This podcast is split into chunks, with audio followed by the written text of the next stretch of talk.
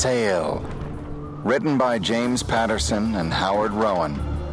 Read by Dylan Baker and Jennifer Van Dyke.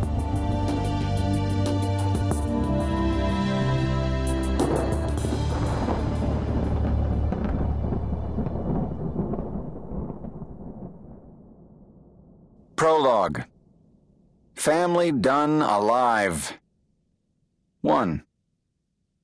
Easing through the marina's sapphire blue water at a leisurely three knot clip, Captain Stephen Preston took a long pull off his Marlboro Red, casually flicking the ash into the cool island breeze.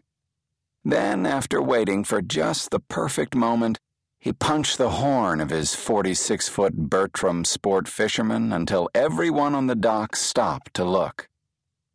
Yeah, that's right, boys and girls. Take a gander at what Captain Steve reeled in. It was a quarter past eleven in the morning.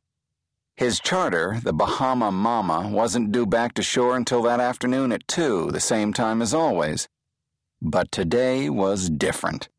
Fucking A, it's different thought Captain Steve, hitting the horn another time.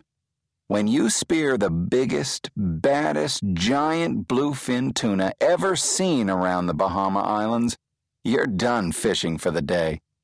Hell, you might as well be done fishing for the year. What do you think she's worth? asked Jeffrey, the mama's first mate and Steve's brother. He'd been with the boat for 11 years, never took a sick day, and rarely ever smiled. Before that morning, anyway. I dunno, replied Captain Steve, pulling on the rim of a Boston Red Sox cap. I'd guess she's worth somewhere between a boatload of money and a shitload. Jeffrey continued to smile widely beneath the brim of the tattered green visor he always wore. He knew a tuna this size could fetch upwards of $20,000, cash money, maybe even more if the sushi bidders at the Tsukiji Fish Market in Tokyo liked what they saw. And why wouldn't they?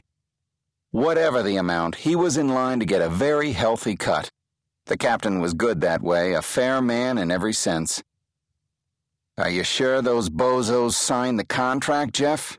Captain Steve asked. Jeffrey glanced toward the stern at the six man bachelor party from the island of Manhattan. They'd been drinking since sunrise when the trip began, and were already so stinking drunk they could barely high five each other without falling overboard. Yeah, they signed the contract all right, said Jeffrey with a slow nod. Though I doubt they ever read the fine print.